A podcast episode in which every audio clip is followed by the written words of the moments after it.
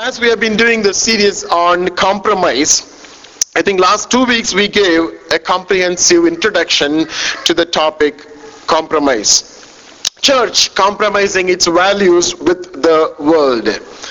Now, as we keep telling, since the inception of the church, or since Jesus spoke that I'm going to build my church on this rock and gates of hell shall not prevail against it, Satan has been very particular that he want to, he would like to destroy the church of God. You know, first week we talked about some of his strategies Satan is dis- deploying today. And of course he did that in the past and even he is doing that today. And we also reasoned, why do churches compromise? We also talked about the urgency or the importance of the topic compromise. And we learned to understand corruption came into the church, or church started compromising with its surroundings, even at the very early age, when at the beginning of the church.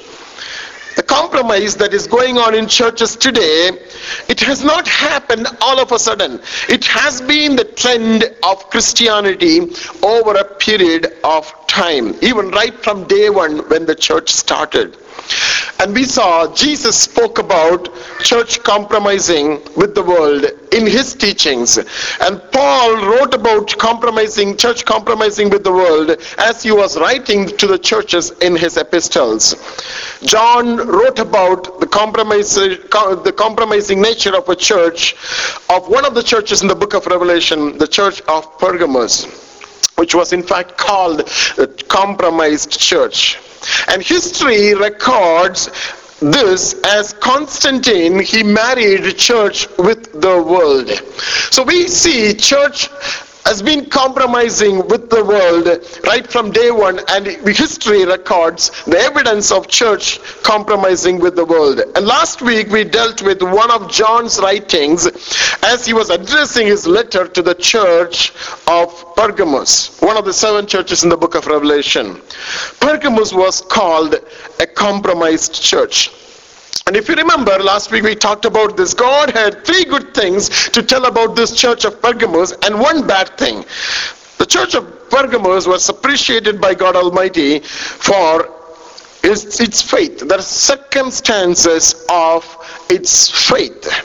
Secondly, the conviction of its faith. Thirdly, the courage of its faith. God appreciated this church for these three things, and God was condemning this church for one thing that the church couldn't do. That that was the church was compromising its faith. And if you remember, God said, you have these, you have you have there who uh, hold the doctrine of Balaam. And we talked about in detail what was the what is doctrine of Balaam. Doctrine of Balaam was, if you cannot curse, corrupt their mind. You know, that was the doctrine of Balaam. And word of God, as word of God says, you have some of the people, those who are following the doctrine of Balaam in your church. And God also said, you have those who hold the doctrine of Nicolaitans. And the doctrine of Nicolaitan teaches that the deeds of the flesh has no effect upon the soul or the healthiness of the soul, and it has no relation to salvation. So it in fact gives us the license to continue to remain in sin, because the doctrine of Nicolaitans teaches that whatever you do outwardly, it has no impact on the healthiness of your soul. And God was looking into the church of Pergamos, and he found out there are few in the church, they are still following the doctrine of the Nicolaitans. And you know what God said as he was writing to the church of Pergamos? He said, repent, or else I will come to you quickly and will fight against them with the sword of my mouth. You know, that was the punishment, or that was the warning God was giving to the church of Pergamos. So compromise is not new to the church. It was found in the early church, even at the day one when the church was established on the face of this earth. And we talked about Jesus and Paul's teachings on compromise. The compromise one was a compromise of one of the early churches we talked about. And today we are going to see what the history records about the compromise of the early church. Even history records about the compromise of the early church. And today's topic is going to be very important, I believe, as because it, it's, it's going to be an eye-opener for many of us.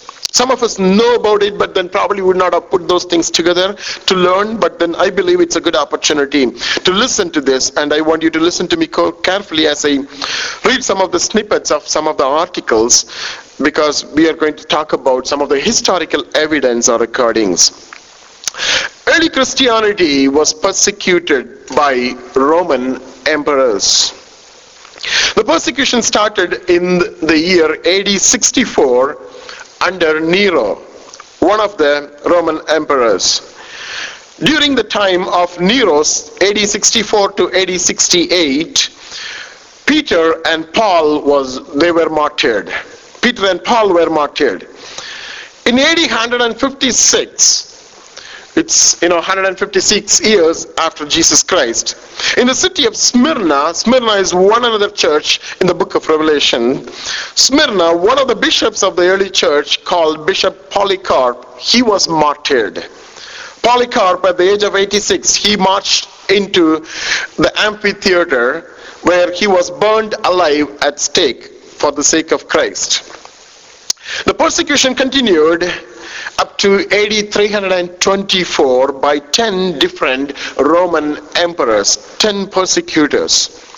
The persecution of Nero, it started with persecution of Nero in A D sixty-four and continued by Domitian and Trajan, Hadrian, Marcus and Septimus, Maximus and Decius, Valerian, and finally the persecution ended with Diocletian.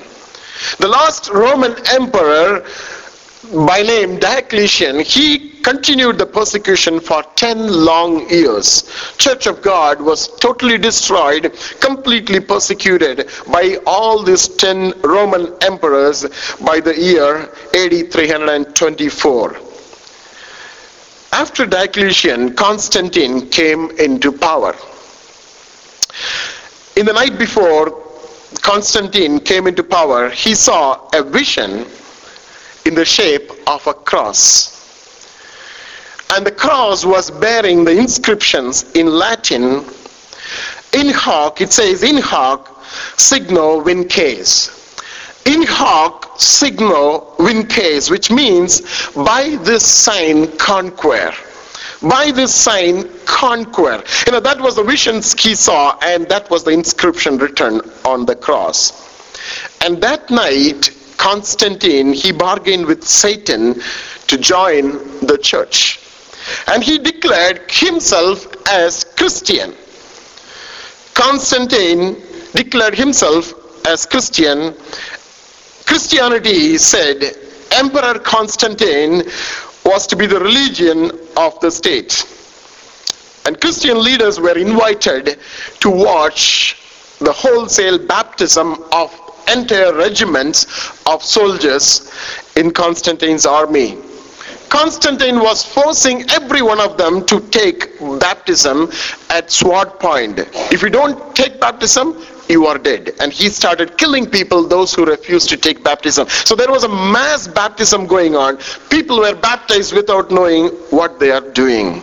So that started an unholy alliance of the church with the state. Now, in the early part of the third century, around A D three twelve to five ninety, the Pergamum church, as we know, was married with the world. Church and state, they were united. True believers who had been previously persecuted as they were refusing to bow down before the idols, you know, they were called into the church back, and they started worshipping the political and the civil authorities at the state. Constantine assumed the leadership of the church at that point of time. Heathenism was gradually brought into the Christian churches. Pagan temples became Christian churches.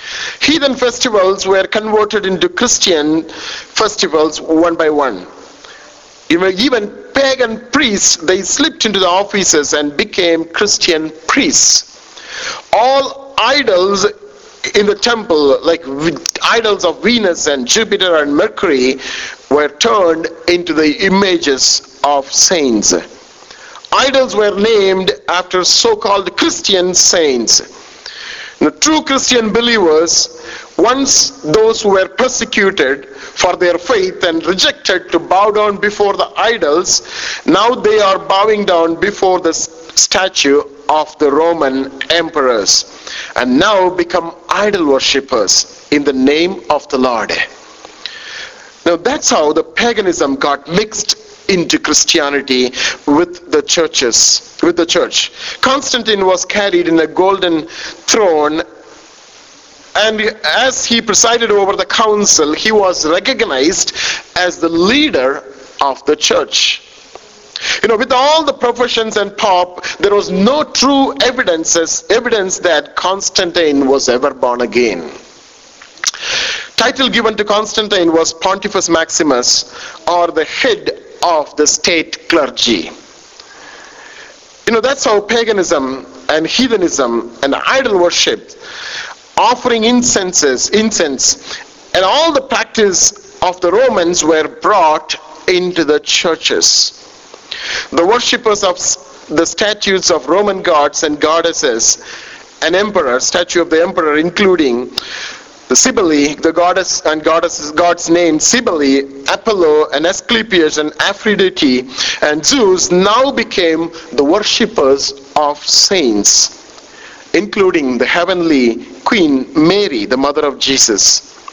Out of this alliance between the Roman emperor and the Christian church came the birth of Roman Catholicism. The result of the church in Pergamum compromising with the world is the birth of Roman Catholicism. You know, imagine the effect of the compromise the church made, Church of Pergamum and the Church of Thyatira, they all made with the world, was resulting in the birth, or as in fact taking the church into the dark era from fourth century to sixteenth century until Martin Luther came and he started the Protestant Reformation. And even today we know millions of people are deceived by Satan on the name of Christianity, worshipping idols and worshipping humans as God.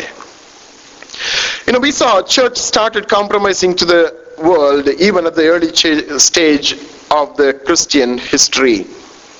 Jesus warned about it, and apostles, uh, apostles they wrote about it, regarding the attack the church is going to gain, get at some point of time.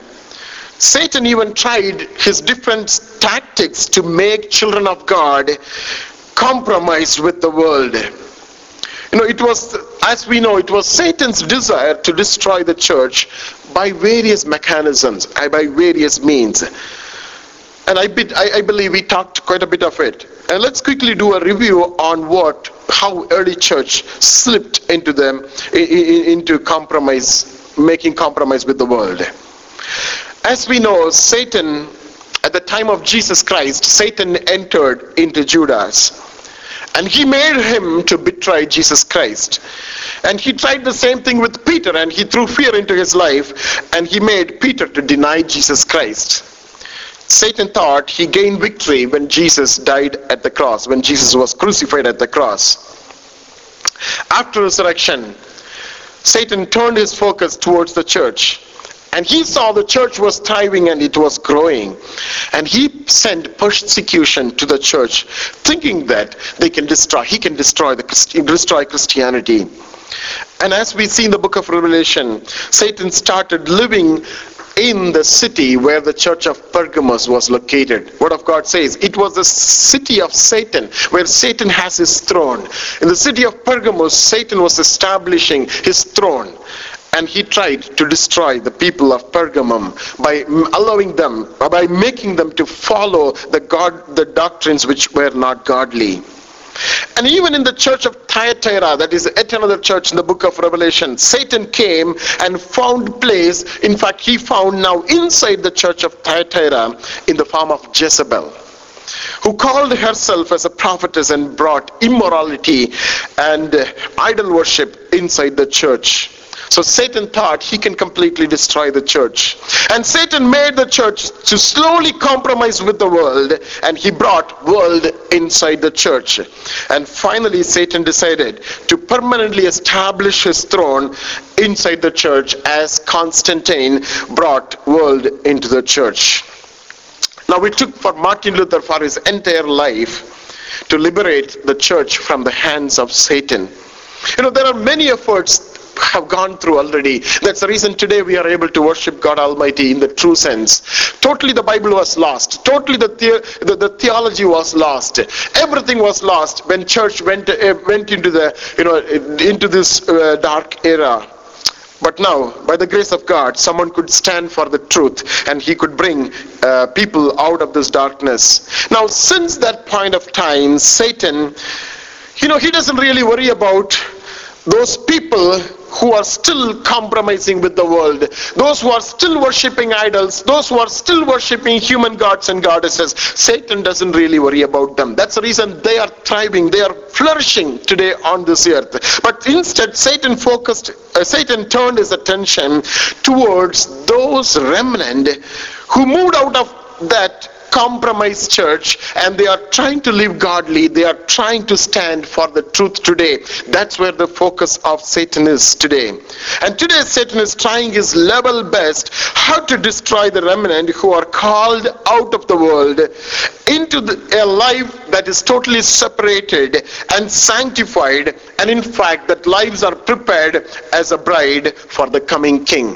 That's where the attention and the focus of the Satan is today. You know, as we end the introduction for this topic today, let's look at some of, some more aspects regarding compromise. How does it start? Even in our lives, how we start compromising to this world. You know, one doesn't start compromising outwardly by falling into sin or denying Jesus Christ outwardly.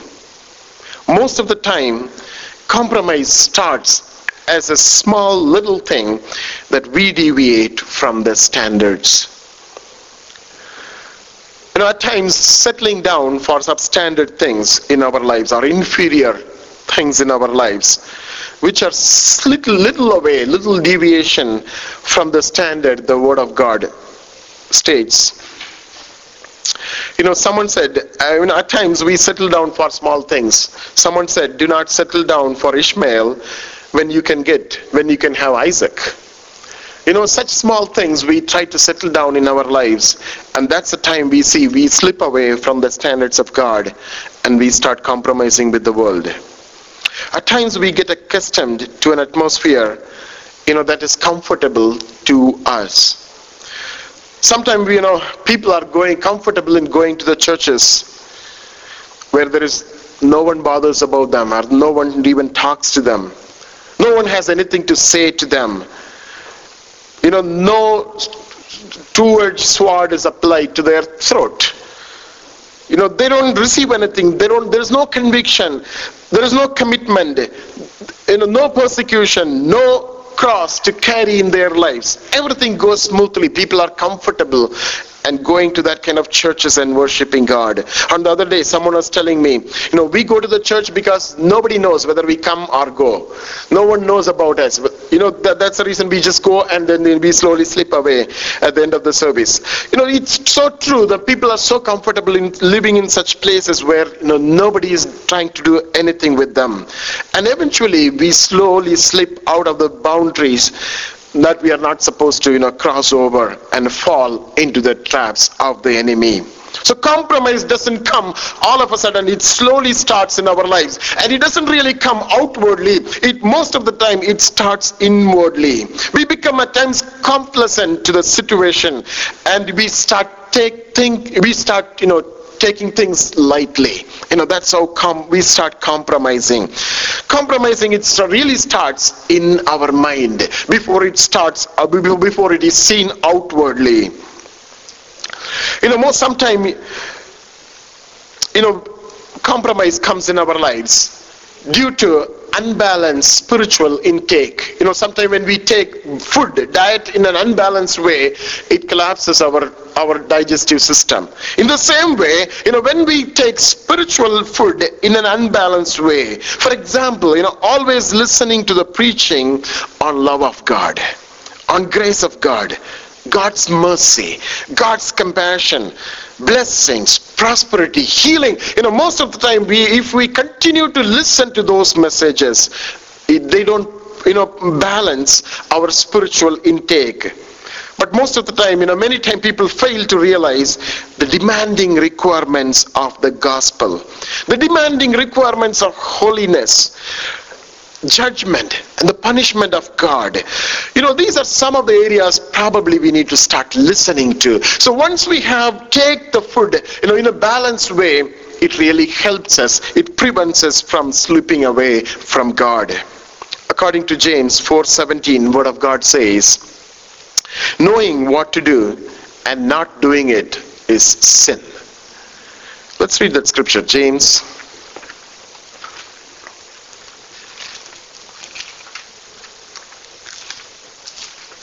James chapter four, verse seventeen. Therefore, to him who knows to do good and does not do it, to him it is sin. You know, sometimes we know what to be done, what is good to do. And sometimes we know it, but we don't do it. It becomes a sin in our lives. Most of the compromises start within us by not doing certain things which we are supposed to do at some point of time. Now, if you look back in our lives, you would have wasted years together in our lives, not doing certain things when it should have been done. Not doing things which we know it is good to do, but not doing it, it becomes a sin. So compromise easily starts, not by really falling into something which we shouldn't do, but keeping us away from not doing certain things also. It, it will lead to compromise. Sometimes even spiritual lethargy, smug and apathy and, you know, laziness can eventually lead us to compromise. Sometimes even, you know, not having complete deliverance from those sins which we used to live in the past in our lives. You know, those sins can be seen, you know, in, in our body at times. And at times we find it, we struggle over it and we try to escape out of it, but then, you know, when we are not able to come out of it and we try to deal with it, and that's the time probably, you know, we may try to compromise to things of God. You know, as I used to say, you know, sometimes we try to keep the sins like, you know, the what we call it as pet sins and the bedside sins. We try to keep those sins as, uh, with us. We tell, brother, I can, you know, come out of everything, but, you know, only that thing I can't, I can't come out of it. I find it very difficult. You know, sometimes we, we try to keep those things and we try to continue to carry those things in our lives, and we find it very difficult. And slowly, without our knowledge, we try to compromise, slowly losing the sensitivity for sin. You know, that that that's a you know that's a major thing, especially those who are trying to live godly, those who believe in the Lord and then try to follow God closely. They fall into such things. They lose the sensitivity to sin, and they lose the sensitivity to presence of God. And slowly we see, you know, uh, what is called as a spiritual numbness will come in our body. You know, sometimes if you feel that the, you know, part of a body is numb, we don't know what's going on in that, in that portion of the body. And same thing is true in the spiritual sense. There's something called spiritual numbness. Until that point of time, we were sensitive to that sin, but now we are no more sensitive to, to those areas in our lives, because spiritually we became numb. And you know, eventually this spiritual numbness will lead into what is called as spiritual paralysis. You know, some part of our body will not function because we are no more sensitive to God. We are no more sensitive to God. You know, we will fall slowly, eventually we'll fall into those traps, and we start compromising with those things. Someone said that the church will continue to compromise with the world. No matter what we try to do, church will continue to compromise with the world. Compromise is slowly growing with the churches and within the churches today. We failed the reason why he said so is he says, we fail to make young Christians our priority. We think we are addressing the need of young people, and he says, but try to remove the fun out of the church today. And that will tell how many youngsters are trying, or even young adults, they are coming to the church because they really love the Lord. They want to really learn the Word of God. They want to really follow the Scripture. Try to re- remove the fun part out of the church, and that will tell us how many of the youngsters really want to follow Christianity. They want to follow, they want to, you know, walk in the ways of the Lord. Just want to, you know, before I close, I want to give a summary of the following analysis that argues one of the real problems churches are facing today. And I believe it is important because most of the time when we talk, deal with these topics, you know, we cannot limit it to ourselves. We are talking about in general in the church, what is going on. We need to understand that. So, you know, for that reason, I just, you know, took this analysis which was done by a man of God. His name is J. Warner Wallace. He's a, or probably he was, a Los Angeles County homicide detective. And he was also a former atheist. And he got radically converted into Christianity, and he became a very close follower of Lord Jesus Christ. And he says, young people are leaving the churches in their college days and return to the church as old adults. If we understand the reason why they leave the church and return, we can understand the reasons why churches struggle today. And, he's, uh, and he, uh, he also makes reference to another book written by Christian Smith and Melina Denton in their book in the series Soul Searching, the book named The Religious and Spiritual Lives of American Teens. They write, they present the result of a survey taken why young people are leaving the church today. And that survey says it brings three, four results. The number one reasons why young people are leaving the church, for young people, it didn't make any sense anymore.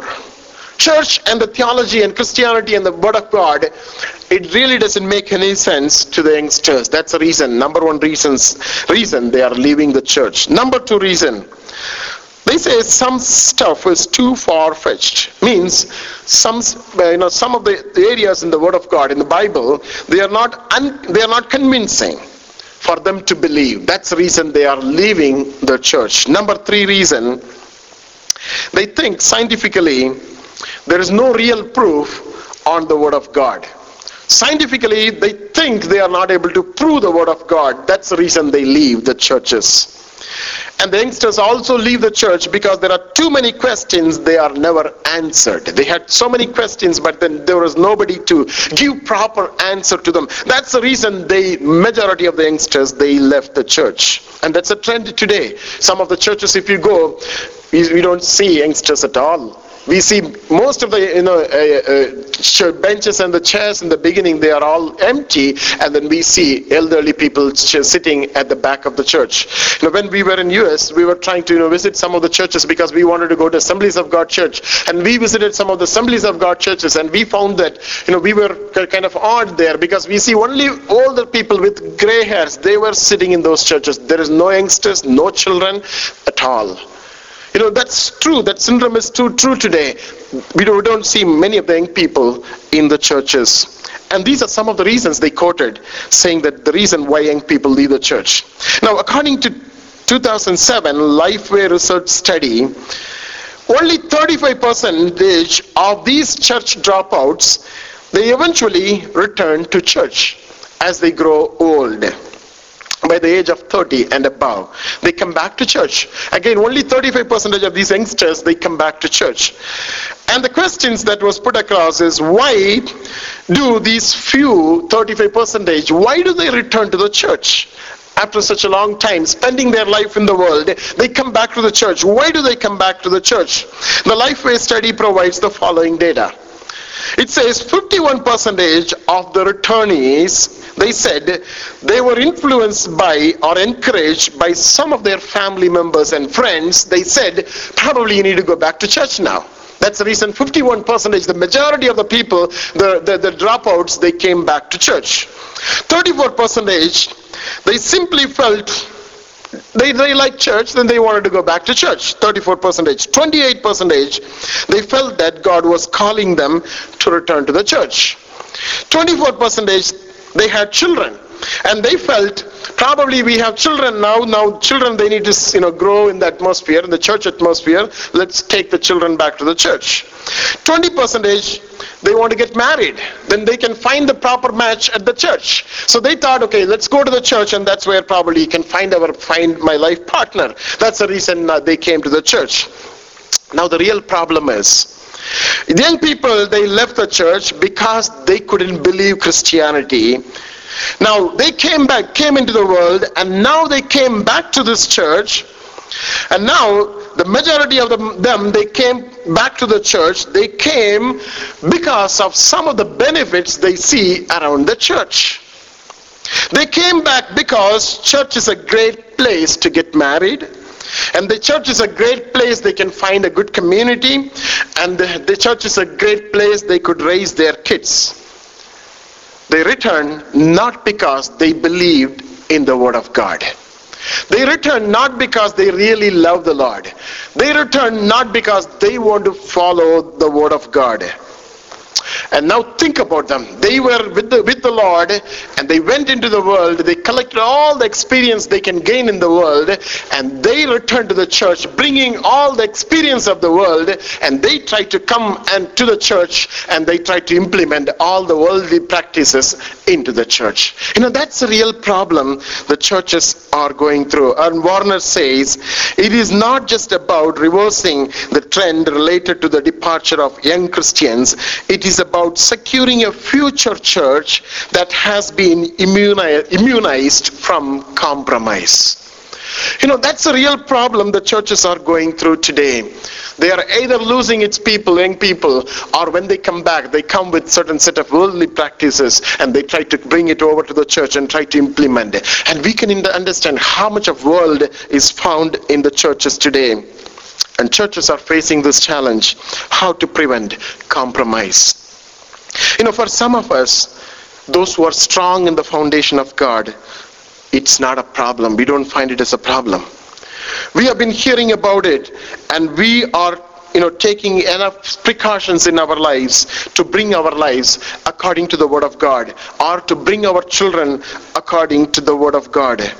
And we are preventing our family to fall into the trap of the enemy. We know how to take care of our lives. We know how to take care of our family and our children. But our question today is, we don't we see the churches struggling today as they have a flavor of world in the church, and they are struggling to handle, not to know, not knowing how to handle those things.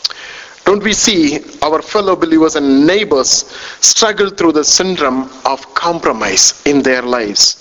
When a pagan festival comes into our community, or when we, when you know a celebration is going on, we see Christian world is involving into those pagan things as we see things around. And Christians easily, they lose their identity, and they forget that they are Christians anymore. You know, once I was um, in my workplace, I was standing for a, a particular thing in my workplace. Uh, um, you know, I was trying to explain my stand on that particular thing, but now one of my co-worker, he was telling me, you know, you don't need to go to that extent, just relax and just go with the flow. You know, just go with the flow. Just go with it. Why do you want to stand against and fight against it? And he was a Christian too. You know, that, that the tendency of just going with the flow. Just just try to do things, you know, as people do things in their lives. Why do you want to, you know, identify yourself as a unique? You know, you want to stand out and say that, no, I don't take part in all those things. Just just close your eyes and just go with the flow. You know, that's the kind of trend, and that's the kind of tendency today we see among Christianity. Compromise has been a problem. It is a kind of unseen threat to the existence of church, or it is an unseen threat to the decline of Christianity. And really, I'm glad that, you know, we get an opportunity to really dig into this topic, to study more about this topic, to understand the demanding nature of the gospel. The extra miles, you know, God is asking us to go in our spiritual walk to reflect Christ every day in our li- in our living. You know, the strict, the strict and the thick and the very sharp boundaries that God is asking us to establish around us, so that we know the limit up to which we can deal, and we cannot cross the limit.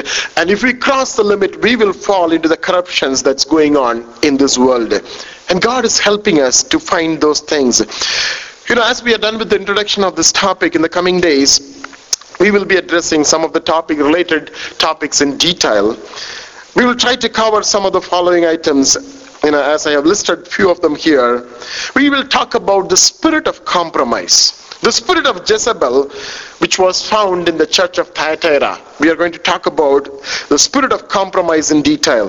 The temptation that came to Jesus to compromise. We will talk about that in detail. Jesus' reaction to the religion or the temple of God that compromised by making the house of prayer into the den of thieves, and how Jesus reacted in that situation. We will also talk about talk about the compromise of holiness, compromise of giving, compromise of the doctrines, and many other topics in the coming days.